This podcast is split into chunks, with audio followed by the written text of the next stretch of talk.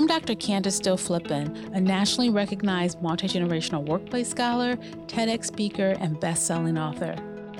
I created Beyond the Gap, a progressive podcast that features guests from different generations and backgrounds. During each segment, we engage in frank discussions and share perspectives on many unspoken workplace topics and offer helpful advice you can use right away. In this podcast, we go beyond the gap and help people build better workplaces and careers. Hey everyone, today I'm joined by Debbie Harvey. She's a founder and CEO of DHW Executive Consulting. Her firm helps companies evolve and transform their brands, and she uses an amazing integrated communications approach. Now, some of you may know Debbie because she is the founder and content strategist for Dining Digest Chicago. It's a social media platform that provides restaurant reviews, industry news, and commentary for dining recommendations. Today, we're going to talk about when to quit. And Debbie's going to share her experiences and advice that she gives as a leader to others considering the same move. Hey, Debbie, how are you doing today? Hi, Candace. Good. Thanks for having me on your podcast series. I'm so excited to talk to you today because one, you have a very interesting background, and we're going to talk about a topic that many people have grappled with as they have gone through their career, and that's about making a decision of when you decide to quit. There are lots of reasons why, and I'll get into that a little bit later, but first let's talk a little bit about who you are and your background, and then we'll just jump right in. How does that sound? Yeah, that sounds great. I am a self admitted healthcare nerd. I've been in the healthcare industry more than I'd like to care to share, but um, my background's really in integrated marketing communications in healthcare industry. I thought I was going into fashion PR wow. when I came out of college and grad school and fell into science. So things couldn't be more different. I am a Gemini, so I don't know. Maybe there's something about the twins that that I can flip a switch. But thanks for saying I have an interesting background. I, you know, I'm proud of my senior positions on both the agency side and in house. And actually, in early 2018, I did launch my own integrated marketing comms consultancy, as you that. had mentioned. Um, you know, kind of going on a journey from point to point to point and trying to figure out what's right for me so it's been it's been really exciting. I've had the opportunity to work with you know private privately held companies, Fortune 50 companies, launching all sorts of products, and it's it's been every step has been the right thing for me, whether I knew it at the time or not. Let's talk a little bit about that. First, you said you're a Gemini. I'm not sure which twin I have on the line today, but feel free to give us all of them. But thinking about that, what what word describes you and why? Oof, if you were to ask some other people, which I did because I grappled with one, the answer was snarky. But I decided that I would rethink that for this conversation. And um, you know, I uh, in a different vein, I, I came up with the word determined. And I'd say I'm determined to just basically try to be the best me that I can be. So all of us, you know, really have so many parts that we play just in every 24 hours a day coworker, boss, sometimes wife, daughter, sometimes mother, you know, et cetera, et cetera. And to try and be, you know, the best, the best me I can be and have that determination has really helped advance my career and achieve the things that I wanted to, both I'd say personally and professionally. So, you know, I think that I think that being determined is both a positive thing, but in the vein of the topic that you have at hand, it also can be sometimes misinterpreted depending on, I think, the, the generation. And it can be seen as a positive and a negative thing. So let me just unpack that. You first said that you kind of made your way throughout your career and you achieved, you know, achieved a lot of success. What were you determined to do? So when I put my mind to something, I try and achieve it. And, you know, I love challenges. And I know we'll talk a little bit more about when you think it's right to quit, but boredom is, you know, the devil's playground, as one said, as one likes to say. And and I think that's true. So, you know, I, I like to really take the the hard challenges and try and unpack that and try and figure out what the best way forward is and come up with solutions. I consider myself a very solution oriented person. And I think the determination of, you know, one of the, one of the funny things is, is when I got out of grad school, immediately I said to myself, okay, I want to be a VP by age 30. And I didn't right. know for what, and I didn't know where, but that was just an arbitrary thing in my life. And I achieved that before age 30. I was very proud of that. And then you kind of turn around and say, okay, now what? So you have to have that determination to continuously figure out what the next step is and, and what's right for you. And also, I think have the permission to be kind to yourself and be okay when you don't have a plan, but be determined that you'll figure that out. Let me just go back one more time, Debbie, because I, I really love what you said about being determined. How was that perceived by your friends, people who knew you, and then also by your workplace? Yeah, I think that on the positive end, I have a a solid reputation professionally of Debbie, someone who can get things done. Um, back to being solutions oriented and being determined to figure out the best course forward. And, and that's certainly something that I celebrate and I honor because I've worked really hard to make sure that I'm seen as a team player and someone who is determined to succeed and and celebrate success not just for the individual but in a team-based environment because you know no one can just do things alone these days. I think on the when I when I say negative, what I mean is as a woman, I think mm. sometimes determination is misinterpreted or is not as accepted as some of my male counterparts.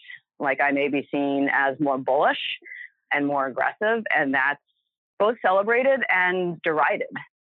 Right. And that's just the unfortunate reality that continues to be somewhat pervasive in the workplace. I'm lucky enough now that I'm on my consultancy side to work with amazing clients, often with whom I am able to choose these projects.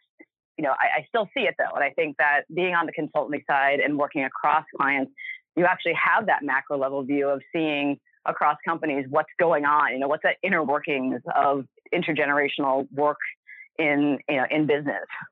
What generation are you? So I am the heralded or flyover state of Gen X, um, which I'm, I'm very proud of. And, you know, I know that we are considered kind of that sandwich gen because of just our smaller size. But one thing that I'm particularly enthused about although it means getting older is you know we're a group that uh, currently we're in our we're in our best years right that's right. We're living our best life. We're living our best lives. There you go. And you know, I, I, think that now that you know the Gen Xers were more in, we're more senior, we're in places of influence and power. You can't ignore us anymore.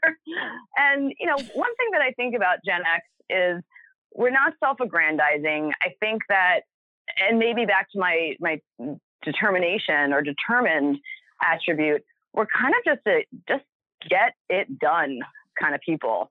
You know, we don't have to be gnashing our teeth and beating our chest and and saying, look at us and, and all these other things that unfortunately other generations are getting appended with.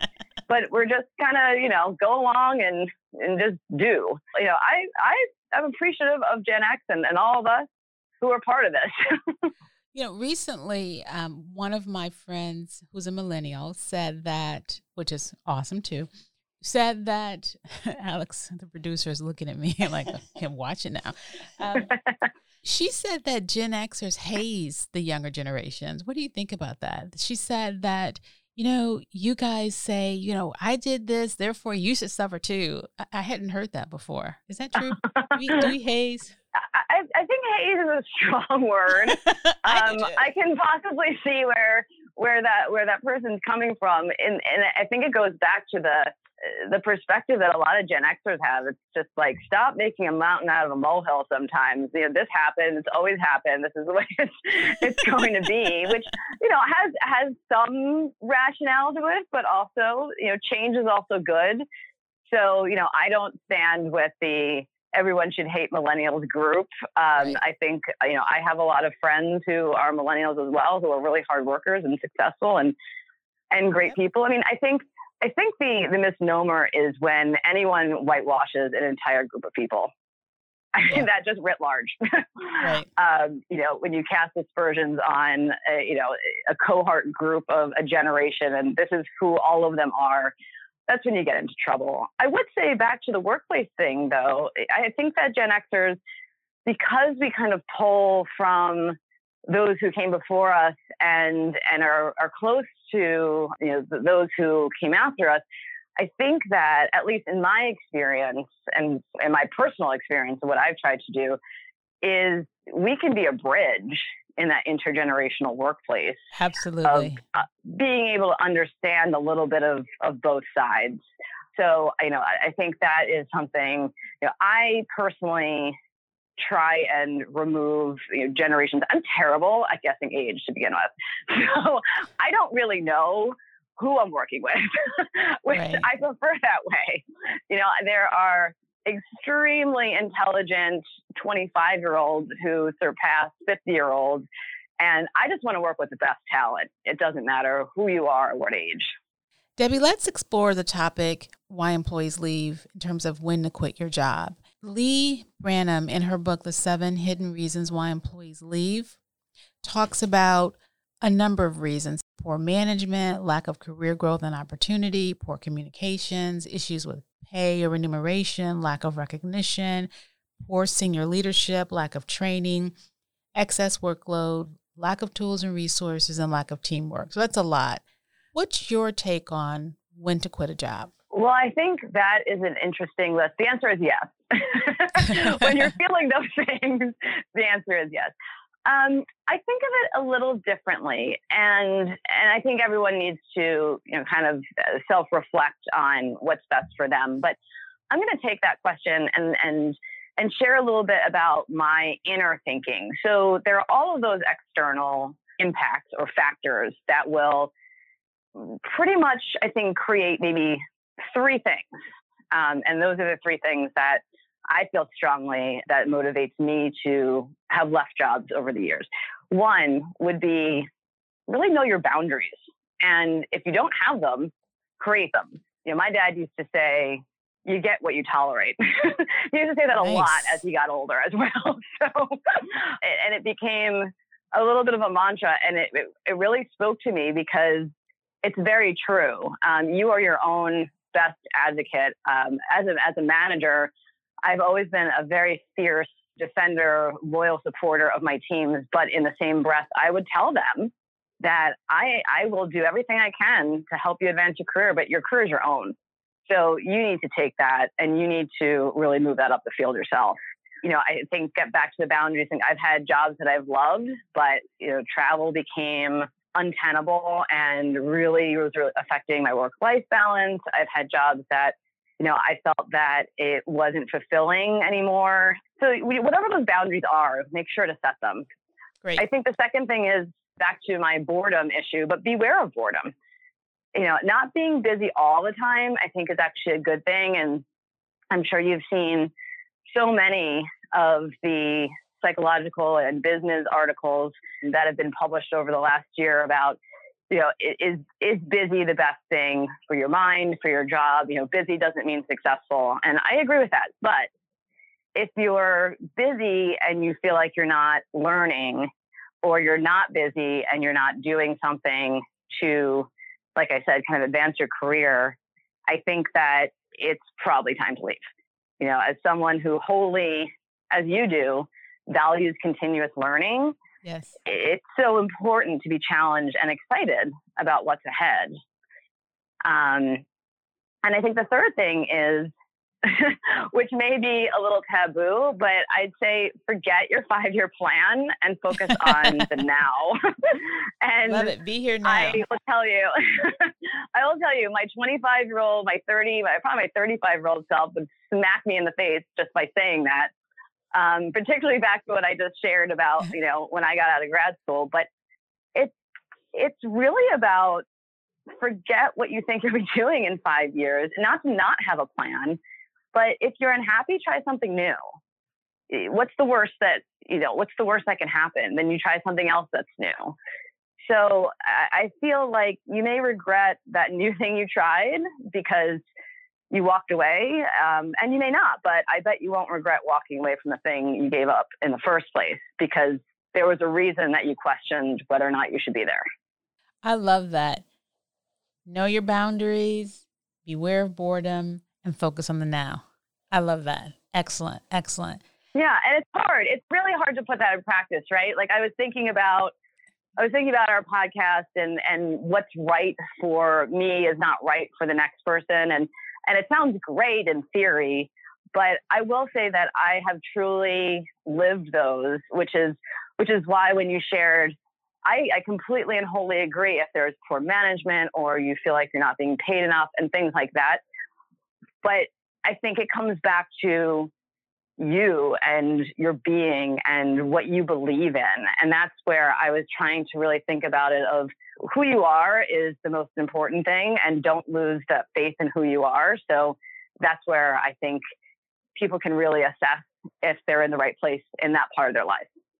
So, do you have a story or an experience from your journey that you can share that really brings that point home? Yeah, I do. I was in a position that for several years that I really enjoyed, and I had a, a great, actually, multi generational team. But there were a lot of organizational changes that went on, not all of which I agreed with. But I stuck it out because I wanted to see which way the wind was blowing.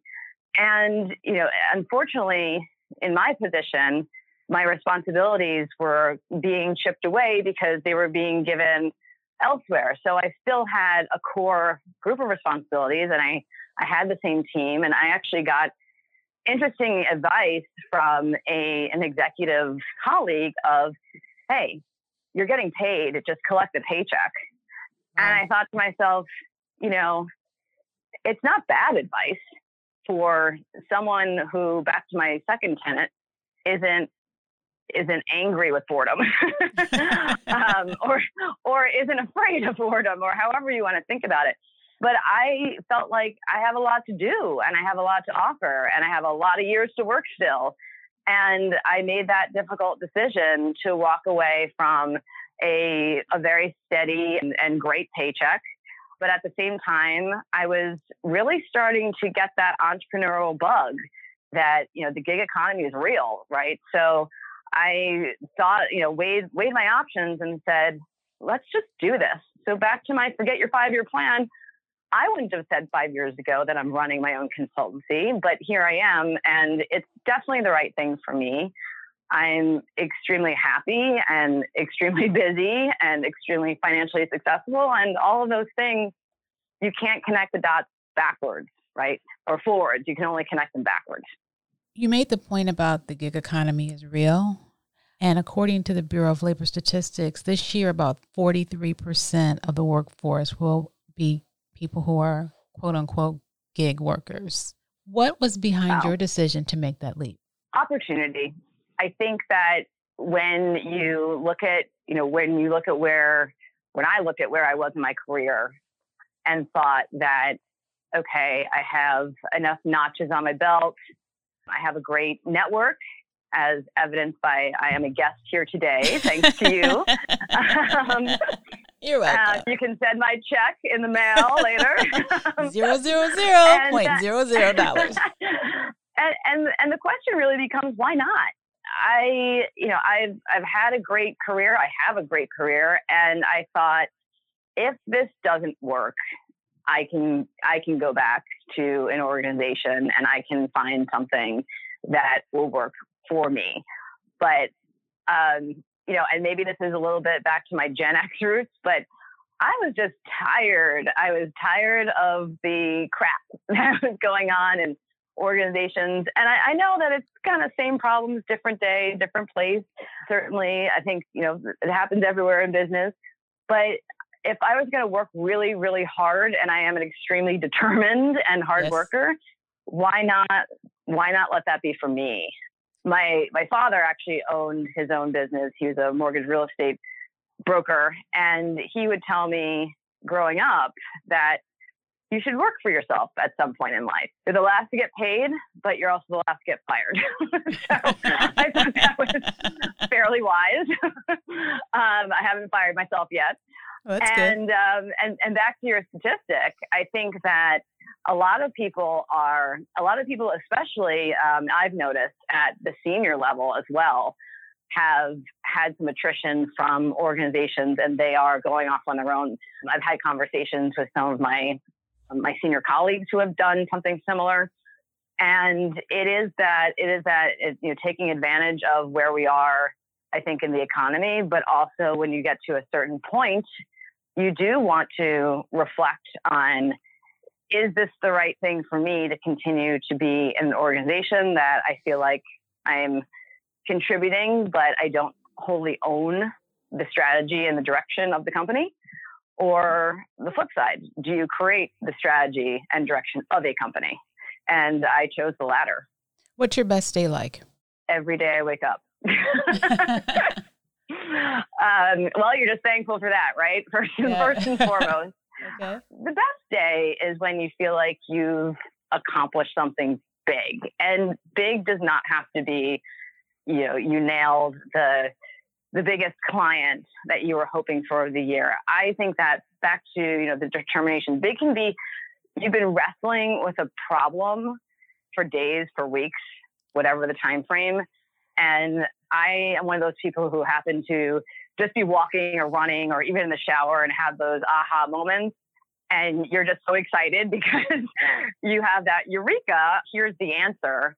And then you're able to move forward and really and really deliver on something that you're excited about and the client thinks so as well.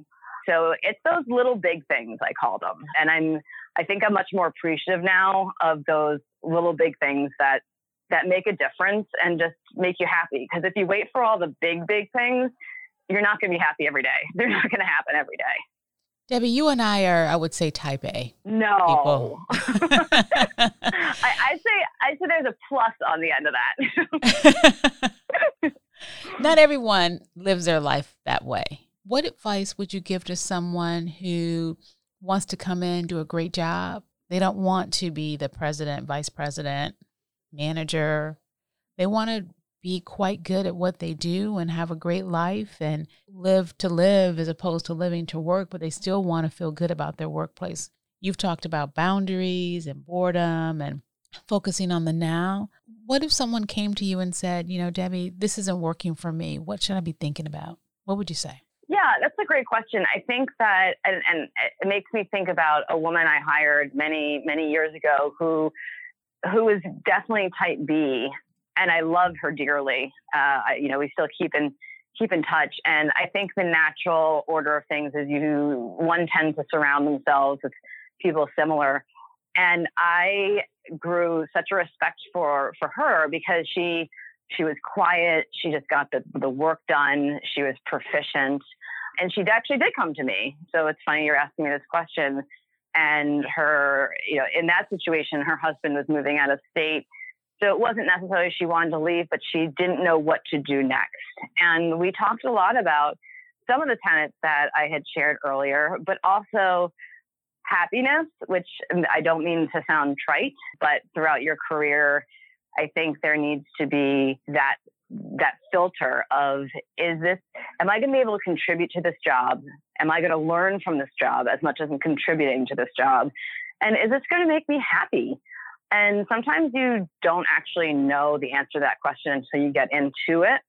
And i think that's okay too. And i think that um, i by nature am not a huge risk taker which sounds ironic considering what i'm doing. Um, i'm learning to take these more calculated risks but I, I recommend some of these risks for people who who it doesn't matter if you don't want to run your own company. People are people. So if you're unhappy or you're feeling that you are not getting what you need or what you want, take a moment, write things down. I, am a big visual learner, so pros and cons of leaving somewhere and then well, pros and cons of the job that you have now. And then much like you know, buying a home or doing, you know, making a big decision, write down the criteria of what is it that you are looking for? What is it that would make you happy? And then map that against where you are. And if they're completely off base or significantly off base, you have your answer. And then you have your criteria of moving forward of what you should be looking for next. That would be what I would say. We've covered a lot of ground today. One final thought I have a lot of mentees, I'm sure you do too, and they hit that, you know, end of their rope and they're getting ready to let go and they call and say, "I'm out of here." And I usually have a couple things I say. One of the things I say is, "How much money do you have?" Yeah. And if Right. they don't say that they have at least six months of a year of their living expenses in the bank, I say, is anything illegal happening there? yeah. You know, is anyone touching you? no. Okay, call me back when you have enough to sustain yourself. And they can usually, you know, work work it through. What's your first kind of go to question when people come to you that way?